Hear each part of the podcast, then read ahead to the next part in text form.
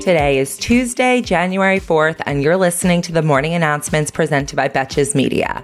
I'm Sammy Sage, and not only is this our first episode of 2022, but today also marks the one year anniversary of the morning announcements.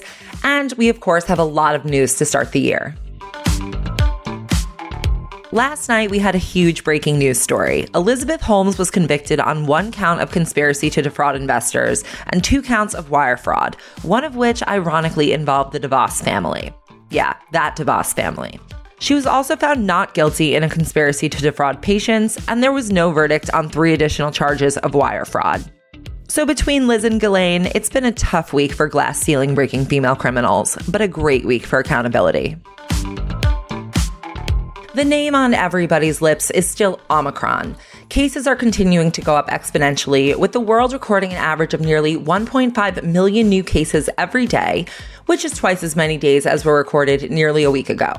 However, at the same time, hospitalizations are not rising nearly as fast, and the illness remains mild for the vast majority of people who have been vaccinated and boosted. Other studies that emerged last week found that Omicron may not spread as easily to the lungs, which could be a reason for its lesser severity. After being mean to the gods for their seemingly random shortening of the quarantine period from 10 days to 5, the CDC said yesterday that they're considering adding a testing component to ending the isolation after 5 days. Also, yesterday, the FDA cleared booster shots for 12 to 15 year olds, and Israel became the first country to offer a fourth COVID vaccine shot to its residents, starting with people aged 60 and over, as well as medical workers. The morning announcements isn't the only anniversary we have this week. We have another very special anniversary, which is, of course, that of the failed insurrection on January 6th. So, we're going to do some Trump news from this weekend to celebrate. On Sunday, Representative Liz Cheney told reporters that the January 6th committee in the House has firsthand testimony that Trump was watching the insurrection from the White House, on his TV, of course, and that Ivanka actually tried to get him to end the violence twice, unsuccessfully. So here's to all the people who claim she would be a mitigating force or some bullshit like that. And while it's still not clear if Trump or his family members will be subpoenaed by the committee, there just so happens to be another subpoena for them to worry about. Yesterday, New York Attorney General Letitia James subpoenaed Trump, Don Jr., and Ivanka in the state's probe of how the Trump organization valued its holdings. But Don and Ivanka have already said thanks, but no thanks. They won't be complying with the subpoena. I mean, do you know who their dad is? And just while we're talking about him, apparently it has come to light that Don Jr. and Kimberly Guilfoyle have already been engaged for a year, since last New Year's. In case anyone needed any proof that the Trumps are better at hiding things from the public than they might seem. And I know personally, I'm looking forward to what the new Kimberly Trump does with her second marriage.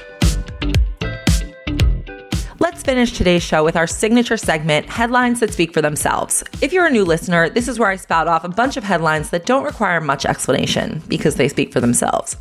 Starting with Marjorie Taylor Greene has been permanently suspended from Twitter for violating its policy on spreading COVID disinformation. Twitter said that Greene had had a fifth strike, which meant that her account would not be restored.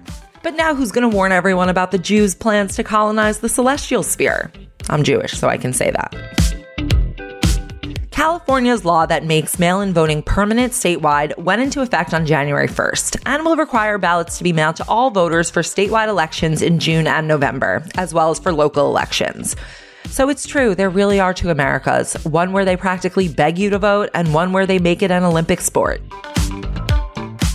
And lastly, birth control will be free for all women in France until they're 25, which is actually a new expansion of a policy that made birth control free for those under 18.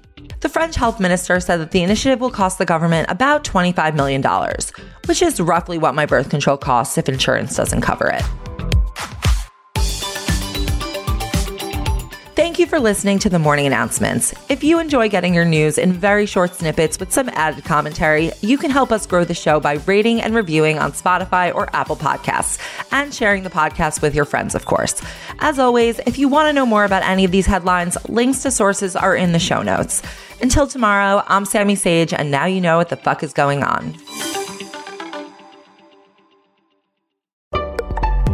Betches.